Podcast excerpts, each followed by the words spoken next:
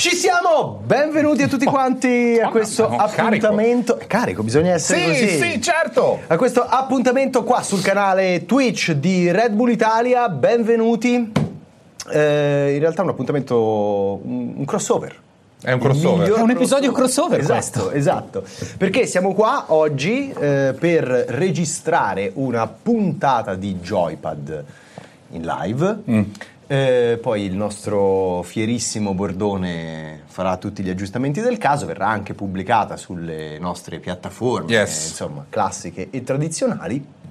Ehm, però abbiamo deciso di farla così, in diretta su Twitch.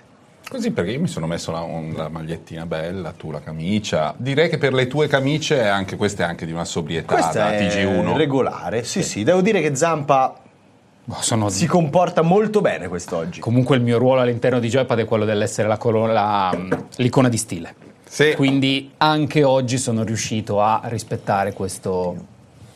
Questo mandato. Ma è sempre stato così Vanesio, sì. Sì, sì, Vabbè, solo che nell'audio non si vede, nell'audio non si vede. Esattamente qui sotto, sì, esatto. Sì, sì, l'hai Eh, preso, l'hai visto? preso.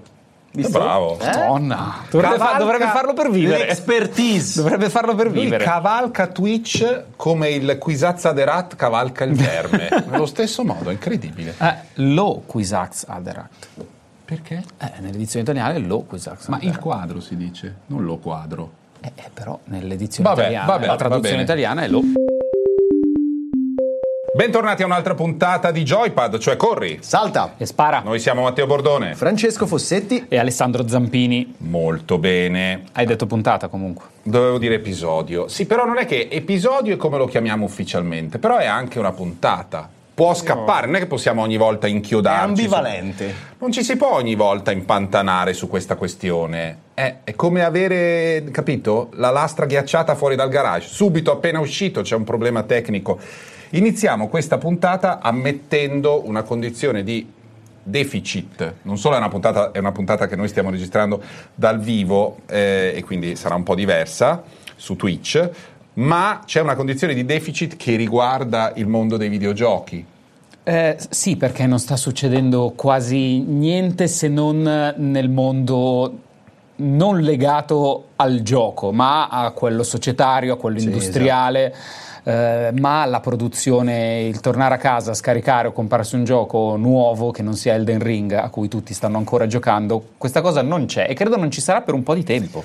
Eh, ho proprio anch'io quest'idea. In realtà lo stiamo dicendo già da un po' di volte. perché E beh, Non cos'è è uscito dopo Elden Ring? Eh? due mesi con i rotoli di... di- Sì, i rotolacampi, i così, rotolacampi, così si dovrebbero ok, chiamare in italiano. esatto. sì.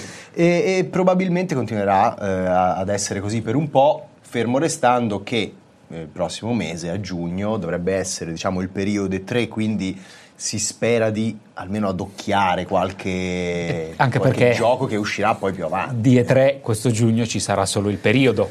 Esatto, purtroppo sì, perché l'abbiamo già detto, la fiera è morta. Ma morta? Non sospesa? Allora, formal- te è morta? no, formalmente loro dicono che l'anno prossimo lo vogliono rifare sia in presenza che, che digitale. Mm.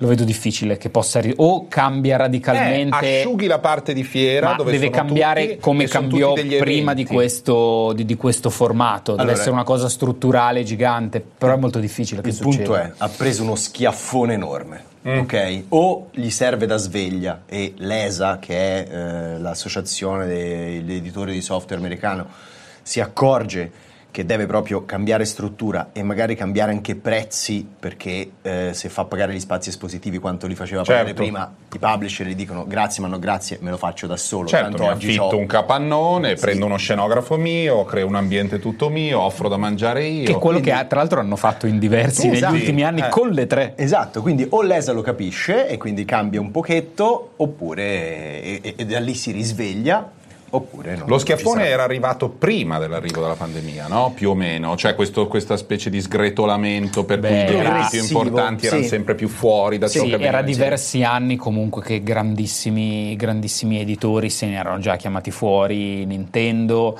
eh, forse nell'ultimo che avevano fatto in presenza neanche Activision c'era... eh, Electronic Arts eh, negli ultimi 4-5 anni aveva il suo spazio fuori, Sì, Devolver pure. Insomma, con questo, con questo, setup era difficile anche per loro continuare ad andare avanti così. Le conferenze, che era la parte poi più interessante e rilevante a livello di notiziabilità, comunque eh, sono state una volta c'era, una volta non c'era, sì. si sposta. È stato complicato. Eh, ma comunque non è che non sia successo proprio niente, come diceva Zampa, insomma qualcosa si è mosso a livello di impostazione aziendale, acquisizione, rinvii e quindi in questo primo blocco vediamo un po' di capire che cosa è successo appunto. Lo, Inizia ne, Zampa perché ne parlo io. parlando di un suo figlio. È famiglia per sì. me tutto quello che riguarda Square Enix. Uh, Square Enix ha venduto un pezzo delle sue attività e del suo catalogo. Non quello che interessa a te. No, anzi, io sono contento perché loro adesso si concentrano sulle giapponesate hardcore e rimangono lì, hanno più soldi per far quello ma ha venduto tre studi occidentali che aveva comprato negli ultimi 15 anni, che sono Crystal Dynamics, Eidos Montreal e Square Enix Montreal, che mm. sono gli studi di Tomb Raider, di Deus Ex, sì. di, quelle, di, tutti quei giochi che Square Enix aveva comprato in, un futuro di, in un pensiero di internazionalizzazione mm. eh, che era stato anche particolarmente furbo e sensato sì. al tempo poi però, tolto il Deus Ex che si hanno fatto e uh, la trilogia di Tomb Raider, se li sono un po' fumati mm. e persi, non sono riusciti a valorizzarli nel modo giusto. Uh, gli e... ultimi... Attenzione, ha venduto gli studi, ma anche le IP. Sì, sì, il catalogo le hanno venduti, tra l'altro non l'abbiamo ancora detto, a Embracer Group, che è uh, ormai è diventato un gigante, mentre i grandi nomi comprano i grandi studi. Embracer 44 si è preso tutti quelli medi, medio-piccoli e adesso ha dietro boh, 120, 140 studi mi sembra se non sbaglio e 20.000 dipendenti, eh, siamo ah, lì. Così. Sì, sì, 25.000 allora... dipendenti tra sviluppatori e, e, e impiegato amministra- amministrativi. Visto che magari non tutti seguono proprio il mercato videoludico così assiduamente, Embracer eh, diciamo è salito un po' eh, sotto i riflettori del grande palcoscenico dei videogiochi quando si ha, ha fatto la prima acquisizione delle IP di THQ eh sì. dopo che THQ era fallita. Certo. Da lì ha messo un po' a frutto diciamo, queste IP e poi ha cominciato una politica in cui ha acquistato di tutto, ha acquistato Gearbox, ha acquistato team italiani come Milestone, ha acquistato persino Asmodee che è uno dei publisher di giochi board tavolo. game e giochi da tavolo più non, importanti. Ma anche per esempio ha acquistato Coach Media, eh, non solo sviluppatori, tutto quello che ruota intorno anche un po' alla distribuzione, sì. al marketing. E sono diventati grandi. Se, se, lo cercate, ci sono, girano su internet questi grafici a torta. Mm. Con, eh, in cui ogni fetta rappresenta diciamo, un publisher e c'è Microsoft che insomma dopo l'acquisizione di Activision eh, la sua fettina la sua fetta ce mm. l'ha Sony è ancora molto molto piccolina Ubisoft colossale perché Ubisoft insomma è uno dei publisher più grandi sul mercato e Embracer ha addirittura superato di una fettina Ubisoft. Fantastico, con la... questo slow play dell'acquisizione sì, di piccoli pezzi, non capisce, poi non così piccoli. Non si capisce neanche esattamente quale sia la finalità, perché ancora, nonostante tutte queste acquisizioni, non ha espresso diciamo, un prodotto che poi abbia lasciato veramente il segno sul mm. mercato quindi vedremo che cosa intende fare in futuro. Io ho l'impressione che loro abbiano un po' tipo lo stile dell'universitario medio col 18 e sto. Loro puntano a far que- fare sì. un pochino su tutto quello che fanno, sì. per stare pochi merdoni, ma non buttare neanche, non investire neanche 300 milioni di dollari per un gioco che può rischiare di andare male. E allora loro stanno lì, crescono in quel modo. Certo che ogni tre mesi, negli ultimi due anni, 3-4 mesi, bam, sì, sì. No? 25 milioni, 3 milioni, 50 milioni e compra e compra e compra. Loro sono quelli al Monopoli, quando tu capiti nel, nel terreno che vuoi comprare e non riesci a comprarlo, loro certo. sono quelli che alzano la mano dove fanno mio, mio e alla fine hanno tutti gli arancioni, i rossi e i blu all'inizio e tu perdi. Molti e non la applicano questa sempre, regola, no, le que... partite durano millenni, infatti nei videogiochi si applica e il mercato adesso si sta muovendo. Eh, prima di passare ad altro c'è da dire che di fatto tutte diciamo, queste divisioni ehm, occidentali di Square Enix con le IP le hanno pagate davvero poco, 300 Sì. milioni, secondo me basta che azzecchino Beh, per i cataloghi- Mm. e secondo me Beh, hanno anche Legacy of Kane, Legacy of Kane, Deus Ex. che se me lo rovinano li vado a succhiare il sangue. La seconda notizia relativa al mercato videoludico, non in un senso stretto, eh, è, è proprio da titolo anche di breve mh, che, che trovi su Twitter a lancio. FIFA non si chiamerà più FIFA. Guarda, l'interesse dalla faccia di Fossetti, ma in generale un po' di questo tavolo è quello che è. È una notizia grossa perché FIFA è il gioco più venduto all'anno ogni anno, è la produzione probabilmente più grande, eh, così costante.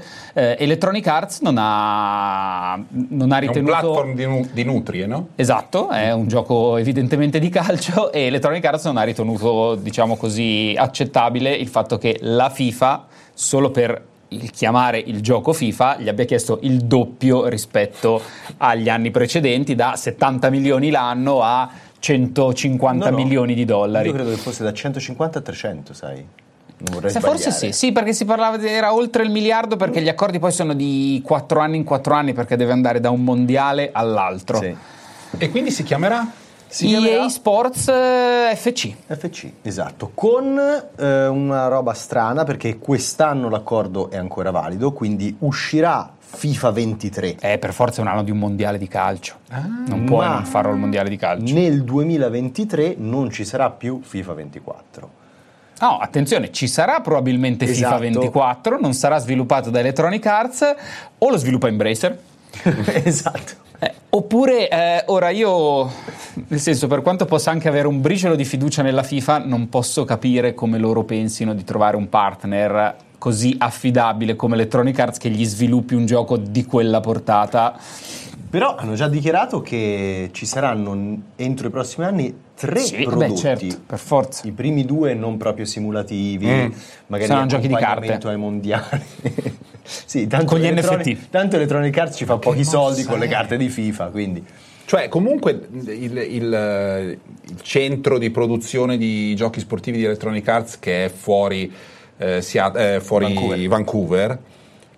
Ma è una specie di castello, di- poi- cioè, ci sono tutte le cose per, per fare. Ma non è solo quello, tutti gli accordi che con le varie leghe nazionali, con i giocatori, quindi con la FIF Pro, rimangono in essere per Electronic Arts, Esatto. non per FIFA. Quindi l'unica cosa che sarà diversa nel prossimo gioco è solo e Il resto letteralmente rimane il nome. tutto- rimane certo, tutto perché gli giusto. accordi non entrano in questo. Non solo, io ti dico anche secondo me che cosa farà Electronic Arts, che una parte degli introiti del calcio videoludico arrivano da Foot, Mm. che è il gioco di carte veramente, cioè il gioco di calcio ma alla base ci sono le figurine da Sì. acquistare, lo chiamerà Football Ultimate Team e l'acronimo resta Foot e FIFA.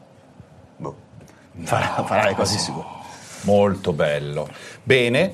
eh, la terza notizia così di, di- di sistema, diciamo, è Starfield e Starfall sono stati rinviati. Redfall. Redfall. Colpa Perché mia. hai scritto Colpa- Eh, perché ho scritto male. Va bene, ho sbagliato. Mamma Però mia, se l'avessi fatto io. Eh, pensa un po'. Mm, Guarda, la correggo Figurati, subito. per me, eh sì, qua. è molto Eh, utile Guarda che hai letto male adesso. sulla scaletta c'è scritto, c'è scritto Redfall. Spiegatemi.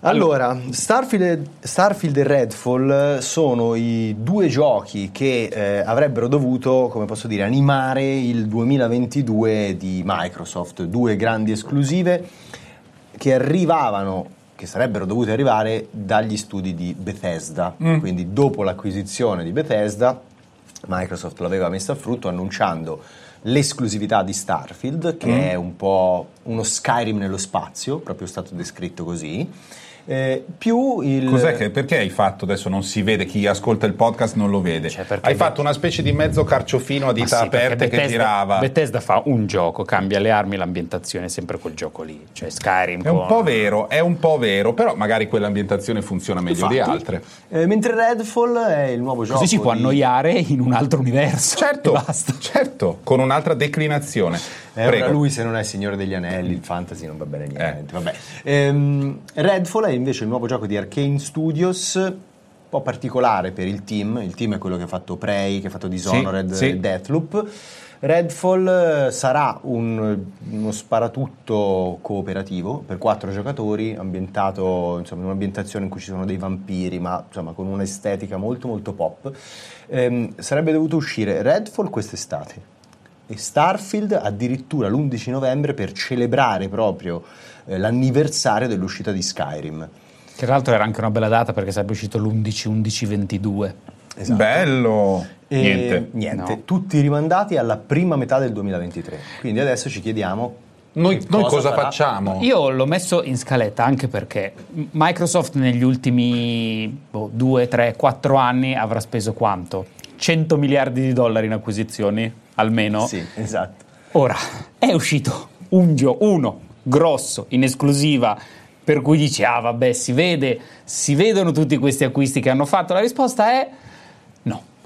No, perché- anche perché Forza Perché- e Halo sono arrivate dai team interni che già avevano e le acquisizioni che ha fatto Microsoft ancora non le ha messe a frutto. avevano ancora accordi per PlayStation. Ci sono diversi studi che hanno acquisito che comunque sono in altissimo mare con quello che stanno sviluppando. Quindi io mi chiedo. Attenzione che No- Zampa ve la tira. Lo Non è dico che a hanno- Microsoft non con amicizia ma con comprensione della difficoltà del momento. Non è che hanno un s- bene nelle acquisizioni, ma molto male nella gestione dei progetti in generale, perché insomma ci sono team che sono 4-5 anni che non riescono a far, a far uscire un gioco, ci sono voci su alcuni di progetti fatti e rifatti alla Skulls and Bones di Ubisoft. Non lo so, io adesso si sono comprati sta, sta carretta di Activision e Blizzard che Facciamoci tanti amici.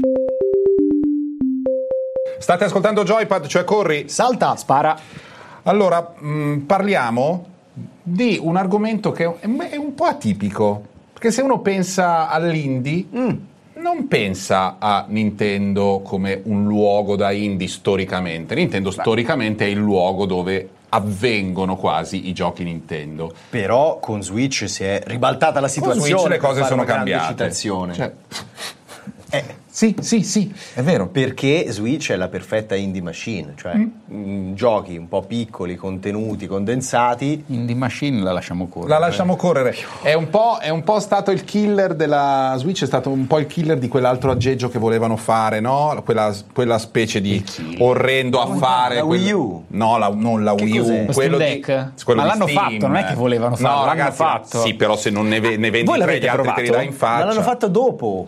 Sta uscendo adesso. Come Che senso aveva? Per tipo Ma 4 perché lo- anni dopo. Mm, va bene, se L'avete volete dar fastidio, date Steam fastidio. No. Io sì.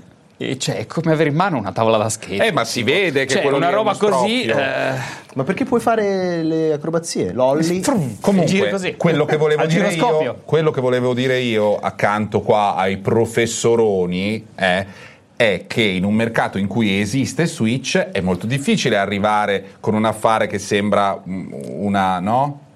Sì, sì, è, è, è proprio Un'automobile dell'87, Una station wagon brutta. eh. una Volvo del 90. Attento alla Volvo.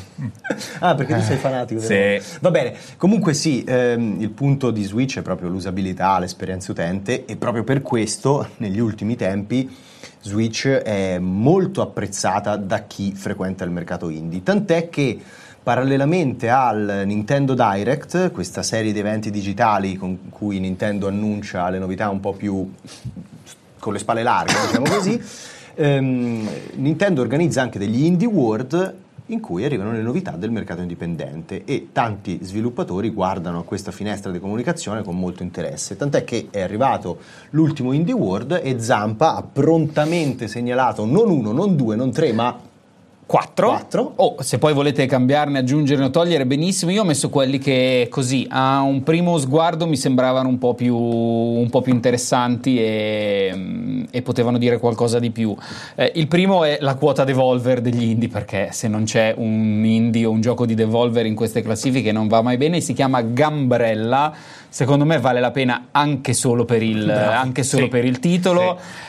Non vorrei dire che è la solita pixel artata alla Devolver dove c'è un, è un salta, spara, mena, vorresti dirlo? scorrimento orizzontale. Sto, guarda- sto guardando le immagini, Cioè, faccio una recensione per immagini e direi che è una volvera, volvera, volve- Devolver. devolverata, devolverata eh, di pixel, probabilmente molto difficile, ma con, un- con tanta personalità.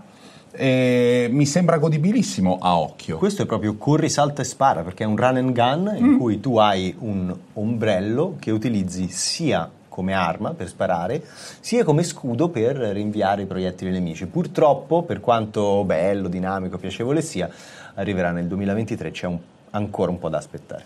Secondo me è anche il modo in cui il compagno di Rihanna la chiama quando lei ha le palle girate. Chissà se arriva prima o dopo Starfield.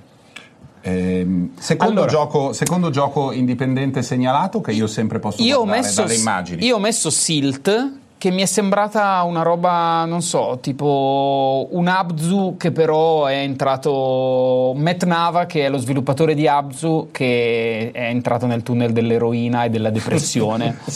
Ma un po' anche che si, è, che si è ibridato con i danesi di Inside. Ho visto molto, molto Limbo Inside e- ed, ed è un, un gioco, mi sembra, a metà strada, in bianco e nero, un po' espressionista nello stile, Esplorativo. esplorativo con... eh, cosa ne dici tu? Sì, è mm, ambientato negli abissi, c'è questa appunto ambientazione abissale con questi pesci, eh, con queste fauci aggressivi, tutto in silhouette e tutto disegnato a mano con uno stile secondo me molto molto espressivo e comunicativo. Bisogna vedere se il gioco ha una- un, un vero gameplay o, o piuttosto una storyline eh, nella quale no, vieni guidato, ma non c'è niente di, di particolarmente significativo nelle scelte che, che operi. Però comunque dal punto di vista della direzione artistica è veramente stupendo.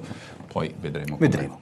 Eh, poi Zampa ha citato anche una delle sue più grandi No, passioni. m- Mini Motorways arriva su Switch, noi ne abbiamo parlato 100.000 episodi fa eh, quando arrivò su Apple Arcade. Before it was cool. Esatto, eh, beh no, in realtà anche prima eh, cioè, è sempre stato figo. Ok. Cioè, questo gioco è sempre stato figo, non possiamo intestarci nessun merito, ehm, credo di averci giocato un'infinità di ore, è Sì. un gestionale semplicissimo ma super elegante dove si devono creare delle strade, degli incroci, eh, deve- si deve gestire la viabilità di persone che vanno verso le fabbriche dalle case e dalle case verso le fabbriche. Il centro abitato si crea naturalmente col passare del tempo, quindi mh, emergono eh, degli edifici che possono essere abitazioni o fabbriche e che emergono in maniera casuale nel- nella mappa o più o meno casuale. E bisogna organizzare il traffico e le strade tenendo conto della matematica che sta alle spalle del gioco, che è molto evidente perché ci sono dei piccoli punti che si muovono, che sono le macchinine,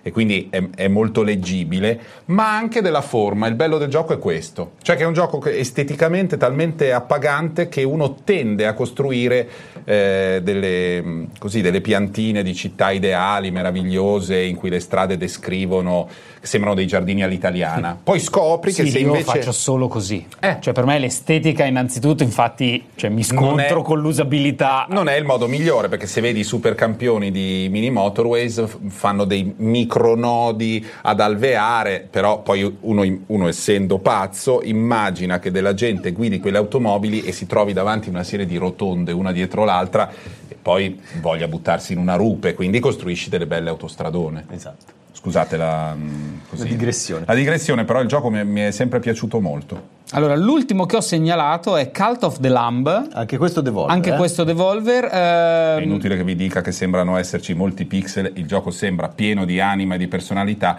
è difficile. A me ha preso dalla pagina Steam dove dice eh, inizia il tuo, il tuo culto in una terra di falsi profeti. Già qua a me No, ha conquistato carino. e mi basta, mi basta È molto cosa. carino, no, stavo scherzando, è molto più disegnato che pixelato, è molto più cartoon eh, che non ehm, appunto pixel art da, da gaming delle origini Ed e è sembra molto carino. un gestionale in cui tu devi inventare un culto, Mm-hmm. eh, dargli una sua filosofia e poi insomma gestire i discepoli e gli adepti e, chissà. Lo stile è quello cartunoso, puccioso e colorato, però con eh, mostri, tentacoli, sangue e malvagità.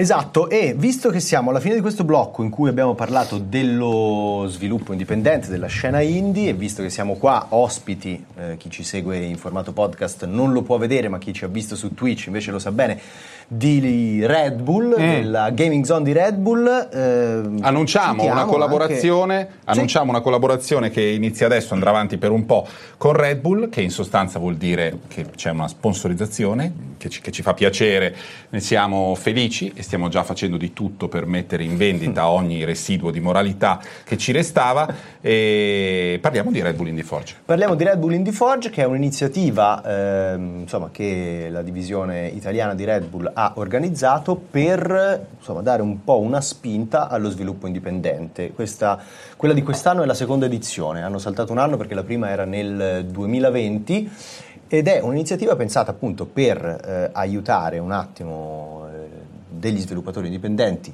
italiani ad avere un po' di visibilità, mm, insomma, mm, aiutarli in comunicazione. Per il momento eh, insomma, c'è la prima fase in cui se qualcuno sta sviluppando un gioco può inviare la propria candidatura Sì. a Red Bull. Eh, poi le candidature verranno, quindi se siete in quella micronicchia Sì. di persone che stanno sviluppando un gioco anche proprio microscopico, potete andare sulla pagina di Red Bull Indie Forge e inviare la, la candidatura. Allora, bene, inviate, ma fatevi anche un esame di coscienza. Cioè, se state sviluppando una puttanata o una schifezza, cioè non intasate le caselle, almeno che sia una roba decente. In ogni caso non aprirei la mail con, con tutte le bibite che vendete, virgola. Io eviterei un approccio di ma questo per tipo. voi, eh, davvero, solo per voi. Vabbè, poi fra tutte le candidature verranno esaminate da una giuria, usciranno fuori cinque titoli che eh, ad- arriveranno diciamo nella fase finale, fase finale in cui sul canale Twitch di Red Bull i titoli verranno mostrati insieme insomma, a delle interviste con gli sviluppatori. E poi ci sarà la possibilità per il pubblico di votare il, l'indie preferito e verranno eletti sostanzialmente due vincitori, quello ufficiale della giuria e quello del pubblico. Quindi se invece non fate parte di quella micronicchia di persone che sta sviluppando un videogioco, Mm. comunque sia date un'occhiata a Indie Forge perché già nella prima edizione aveva messo sotto i riflettori alcuni titoli molto molto meritevoli, fra cui Freud, eh, Freud, eh, sì. Freud Bones che sta per uscire, che è stato il vincitore della prima edizione, ma anche altri prodotti come per esempio Vesper, che fra l'altro è stato pubblicato, ehm, ripubblicato adesso su Switch eh, ed è veramente un prodotto delizioso. Ti vorrei solo fare un piccolo appunto Sì. da contratto, ma proprio a livello nazionale. Ogni Sì. volta che parli di qualcosa di italiano devi dire italianissimo. Ah, ita- cioè l'italianissimo. l'italianissimo team, il gioco italianissimo. Sì, è così. Non- Quindi per favore ti chiedo Cioè, di prestare una Adesso, legge- Stavolta va bene, ma per il futuro. È come quando si parla dei francesi si dice i transalpini. Certo. Quella roba lì va detta. State ascoltando Joypad, cioè Corri. Salta! E spara. Ed è arrivato quel momento che i nostri ascoltatori più affezionati amano perché è un momento in cui si ritorna ciclicamente a mm, affrontare argomenti che lasciano sgomento l'utente, l'utente che aspetta per anni, che vuole sapere e viene lasciato in un limbo, per citare un gioco bellissimo, l'abbiamo appena fatto, lo rifaccio, dal quale è difficile districarsi, c'è uno spazio in cui uno non sa se fidarsi e sapere che uscirà un'altra puntata di Joypad, oppure magari un gioco, oppure non fidarsi, abbandonare la fiducia e tirarsi indietro. Cominciamo con la domanda, è uscito Joypad, cioè il sito, ormai è una questione di cui parliamo ogni volta, ma perché io sono sempre ammirato dall'esistenza dei nerd, siamo tutti ammirati Voi dall'esistenza dei nerd, quelli nerd delle barzellette del 2002-2003, quel tipo di nerd, il nerd con gli occhiali con lo scotch che tiene insieme la giuntura qua perché è saltata la vitina. Eh, dei nostri ascoltatori stanno cercando di etichettare e catalogare le puntate di Joypad che stanno arrivando a 50, quindi non è esattamente l'archivio del congresso degli Stati Uniti. puntate, cioè non è che episodi, una- episodi. dici solo A lui puntate, interessa dai. solo questo, solo questo interessa. Potremmo parlare del calcio balilla, basta dire episodi, lui è contento.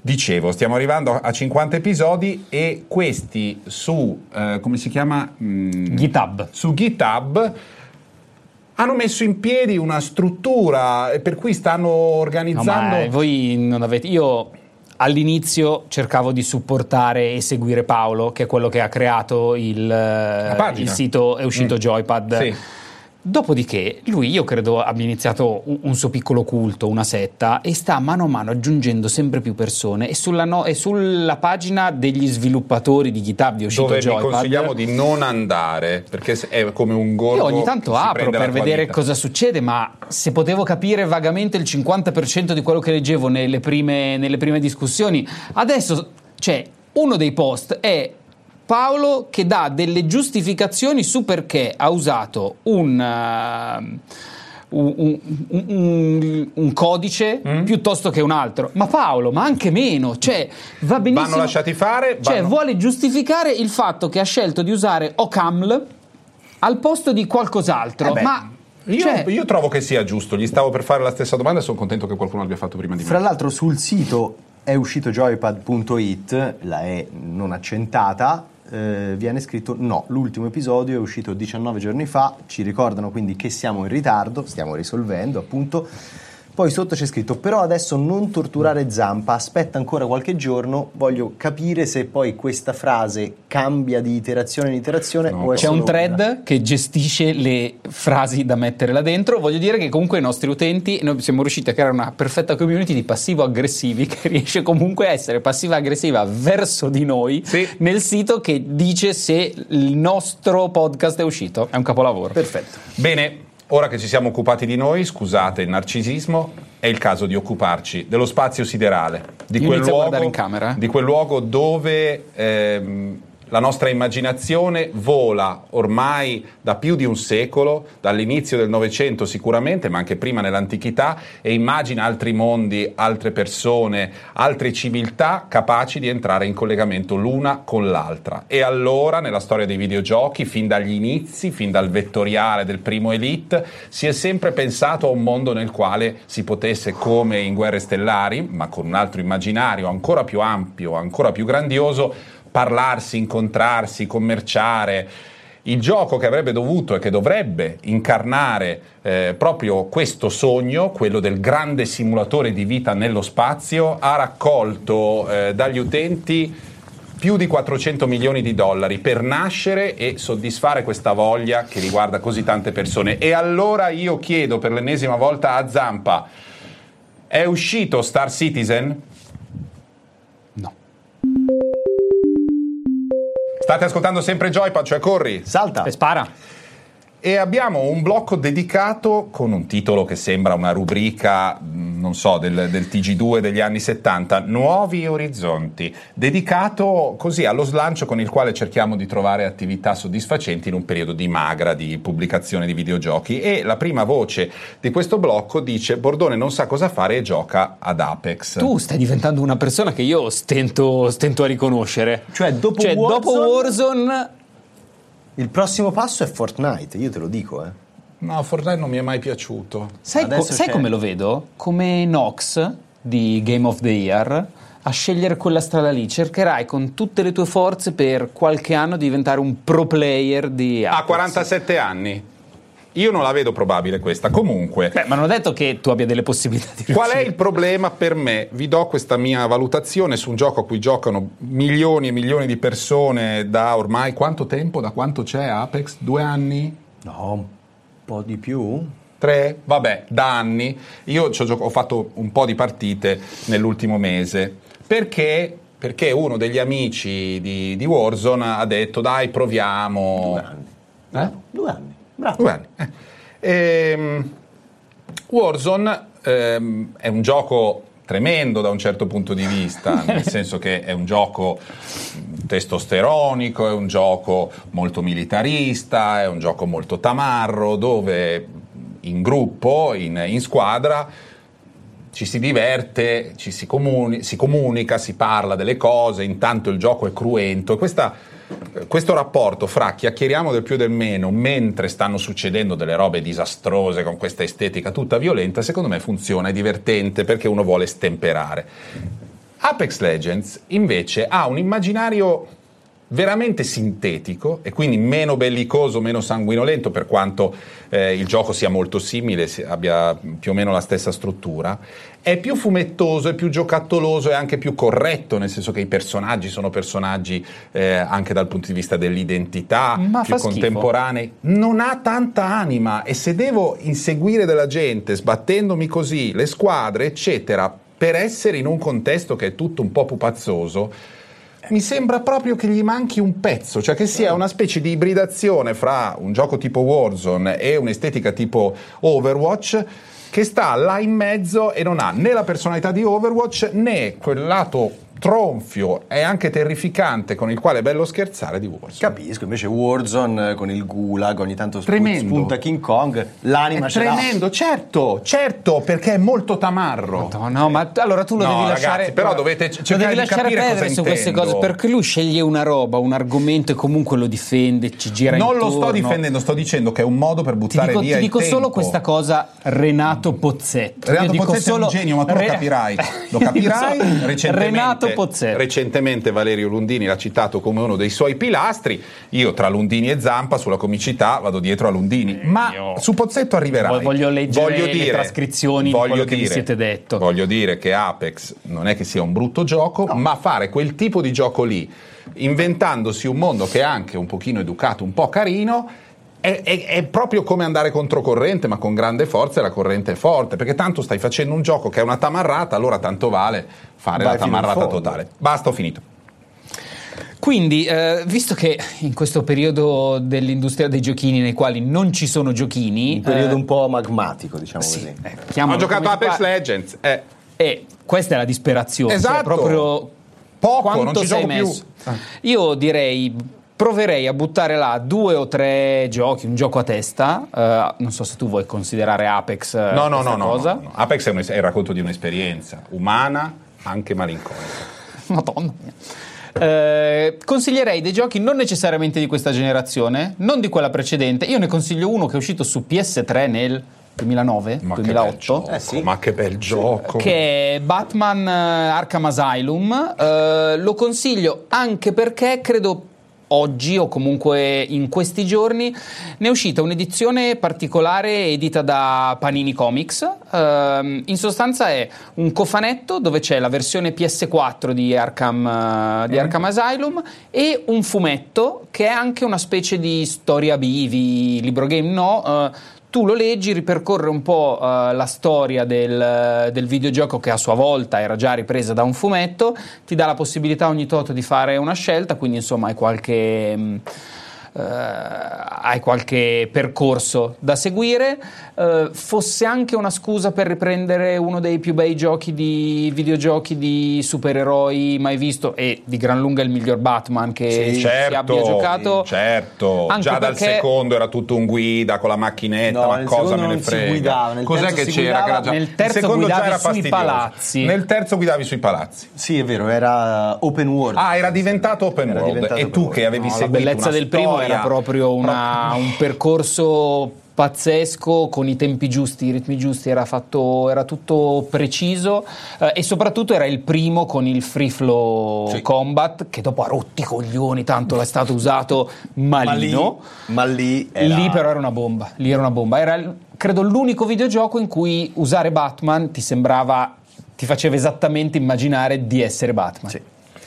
Io consiglio di tornare indietro di qualche mese e di ricordarsi che Aloy è uno dei personaggi migliori dei videogiochi degli ultimi anni e Horizon For- Forbidden West è un bel gioco, è un gioco quantitativo, non è un gioco che abbia fatto la rivoluzione rispetto al primo Horizon, ma non c'è bisogno, è un gioco che è successo anche con il padrino di Francis Ford Coppola, che riprende il contesto del primo episodio, lo ingrandisce e lo migliora anche. I combattimenti sono più belli, le bestie sono più belle, eh, la storia che abbast- diciamo, parte in maniera un po' faraginosa perché bisogna ricordarsi quello che è successo cinque anni fa, ma poi prende il via ed è, molto, ed è, ed è ben scritta. Lei è l'evoluzione nella storia, diciamo, del personaggio della donna avventurosa e rispetto a Lara Croft, se le mettiamo una di fianco all'altra, segna proprio lo spostamento dell'estetica e dell'etica dei videogiochi e non solo degli ultimi anni, secondo me è un gioco solido che può allontanare quell'angoscia di chi dice ma io tutta l'estate a cosa gioco? Ecco.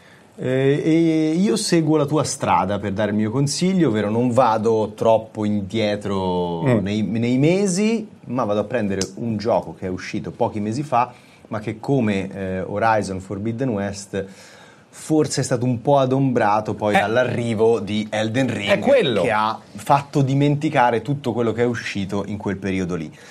Scelgo un gioco indie, Sifu, ne mm. abbiamo già parlato, Sifu ragazzi è la perfetta evoluzione tridimensionale dei beatmap a scorrimento, un genere che io frequentavo quando ero giovane in sala giochi ehm, che è ritornato di recente sulle scene anche con Streets of Rage, che è proprio una di quelle Rage 4. Streets of Rage 4, che è proprio una di quelle IP che andavano forte in, in, nei cabinati, però Sifu gli ha fatto fare proprio un passo in avanti qualitativo, è tecnico, è profondo, è un po' mortaccino, mm. anzi mortacciclico, ehm, e poi ha uno stile, una cura e un amore per la cinematografia marziale. Morinasci vuoi dire? Morinasci, sì, l'avevamo segato. Morinasci. Morinasci.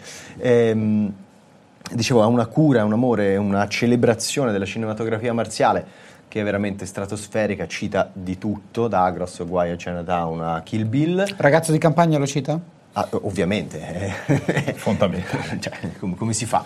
E, ehm, e quindi assolutamente da giocare. Fra l'altro è uscito un update con due difficoltà aggiuntive, una ancora più punitiva di quella, eh, cui, di quella originale e una invece eh, un po' più permissiva. Ci posso giocare anch'io. È il momento giusto. Siamo arrivati all'ultimo blocco di questo episodio di Joypad, cioè corri. Salta. E spara, ma Quello... come, sono, come mi sento appagato? E eh, allora raccontaci il tuo argomento a piacere finale, perché tocca a te. Allora, voi, come voi sapete, eh, io ho proprio un debito con uh, Bitmap Books perché ogni, sono un editore eh, inglese, eh, fanno libri sui videogiochi e fanno insieme a Read Only Memory i migliori libri sui videogiochi. Esce il 23 maggio un libro che si chiama King of Fighters Ultimate History, racconta prevedibilmente la storia di King of Fighters, Penso che è un picchiaduro di SNK dell'epoca del Neo Geo. È il terzo libro di questa loro trilogia, perché una era dedicata interamente al Neo Geo, un altro a Metal Slug. Li hanno ristampati entrambi, tra l'altro, e sono tre edizioni spettacolari. Se non sapete di cosa si parla, questa è la ragione per cui fanno le ristampe, cioè che, che è un, un'attenzione talmente verticale su un argomento che quelli che eh, conoscono conoscono molto bene o niente che se il libro è fatto molto bene ne vendi una buona quantità Infatti, di copie. sia loro che uh, Read Only Memory uh, raramente hanno, hanno, edizioni in stock se non di pochi libri perché ogni volta che ne pubblicano una ristampa questa viene esaurita in poco tempo. È anche questo un librone meraviglioso, io credo ce ne siano ancora, è ancora possibile preordinarlo, non sono ancora esauriti del tutto, quindi se vi interessa o anche solo per farvi un po' una cultura o per avere un volume molto bello da tenere in casa, io ci farei un pensiero. Il gioco cui ho giocato veramente, a parte qualche partita di prova Apex Legends, ultimamente è Trek to Yomi, che è un piccolo gioco che consiglio molto agli impallinati di cinema, di Giappone e di giochi con della personalità, anche se imperfetti. È un gioco che si rifà all'estetica del periodo Edo, quindi diciamo al Giappone delle storie in costume di cappa e spada che si vedono in genere, poi ci sono anche altri periodi, ma, ge- ma generalmente l'Edo è quello più raccontato ed è anche quello dei film di Akira Kurosawa quelli classici tipo i sette samurai che eh, nel frattempo qui non capisco perché il Mac stia prendendo nota di tutto quello che dico, ma evidentemente Siri ha deciso di fingere di essere un agente russo. Detto tutto, tutto ciò, Trek to Yomi è molto bello se ci si abbandona un pochino alla sua estetica, sì. cioè se eh, si capisce il progetto, uno studio di sviluppo polacco che si mette a fare un, film, un gioco che è ispirato ai film classici del cinema giapponese di cappa e spada e si porta dietro le inquadrature, il bianco e nero, eccetera, e poi ci mette una forma molto classica invece del mondo videoludico. Diamo le giuste attribuzioni, Sì. perché lo studio di sviluppo è polacco, ma eh, l'ideazione del gioco è di un italiano, Leonard Menchiari, che eh, aveva già sviluppato Riot Civil Unrest e che ha avuto quest'idea, evidentemente l'ha presentata a un publisher che gli ha fornito, cioè che l'ha messo in contatto con lo studio di sviluppo e quindi ne è uscito un Io credo sia già comunque un, un evento e una cosa da premiare il fatto che uno- un editore polacco abbia pubblicato un gioco Sì, negli Zampa, due anni. non succede. Quindi eh, secondo me vale la pena. Il gioco è molto carino, bisogna amare quelle, quelle cose. Ah, Scusate, dell'italianissimo Leonard Menchiari. bravo, stavo per fartelo notare.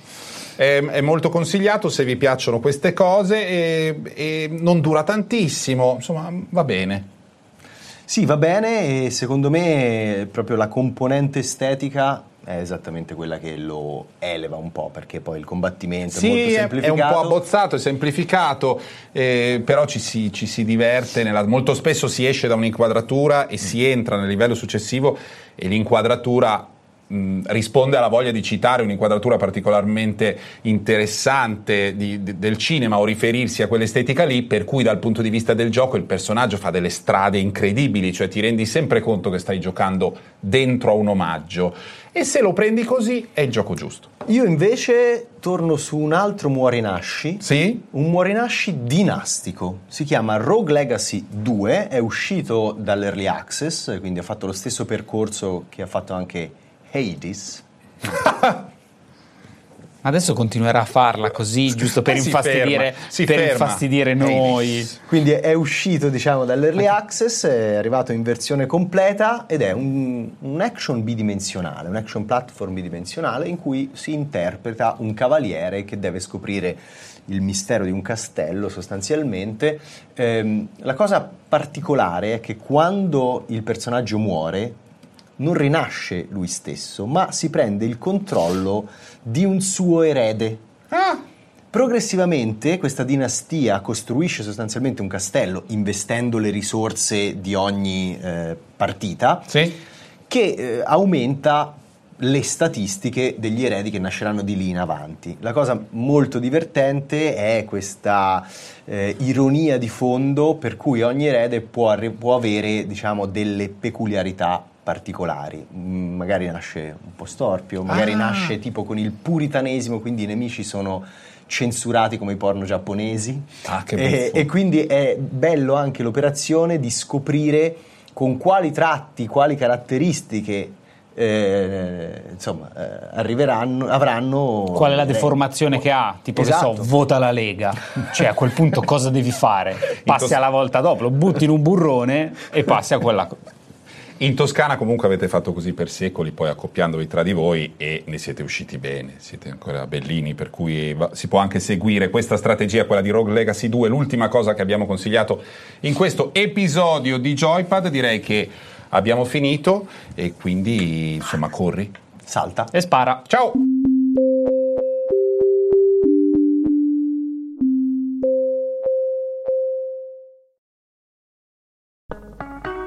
Morning, cioè il podcast che faccio ogni mattina per il post, si potrà ascoltare gratis senza abbonamento dal 10 al 19 maggio. Partiamo dall'inizio. Sono Francesco Costa, sono il vice direttore del post. Ogni mattina da ormai tre anni mi sveglio presto per leggere tutti i giornali e poi raccontarli dentro Morning e non solo. Insieme alle notizie, alle cose più importanti, alle cose da sapere, cerco di raccontarvi da giornalista anche un po' di dietro le quinte dentro Morning, dei giornali, dei meccanismi che fanno l'informazione.